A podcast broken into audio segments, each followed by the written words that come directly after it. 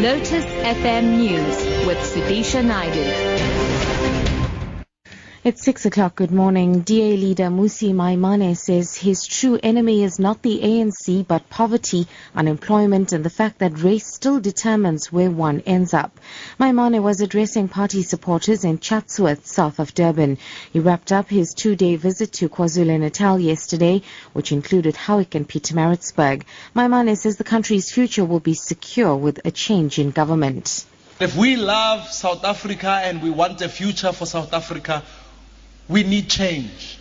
We need change from this current government that is committed to protecting President Zuma instead of serving the people of this country. We need change to make sure that Parliament works, not disrupted by people who are wearing berets and pretending to represent the poor. Metal Workers Union NUMSA has expressed concern about the apparent plan to, as they put it, militarize COSATU's Special National Congress, which gets underway today. The union's Deputy General Secretary Karl Cloete says they received information that COSATU leaders plan to use the police to remove any delegate deemed unruly. The Congress is to focus on rebuilding unity and cohesion within the divided Labour Federation. Cloete explains. From the information uh, that we've gathered, uh, that plan is a plan all stitched up um, and ready to implement if they think there is uh, an attempt to derail the Congress.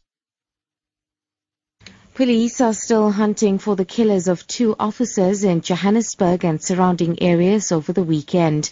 A sixty-five-year-old Ekurhuleni Metro police officer who was about to retire was shot and killed by armed robbers at his neighbour's home in Edleen, Kempton Park, yesterday. The officer was trying to intervene after he heard his neighbours were being robbed. On Saturday, four suspects killed a police officer in Jeppistown, central Johannesburg, following the hijacking of a bakery truck.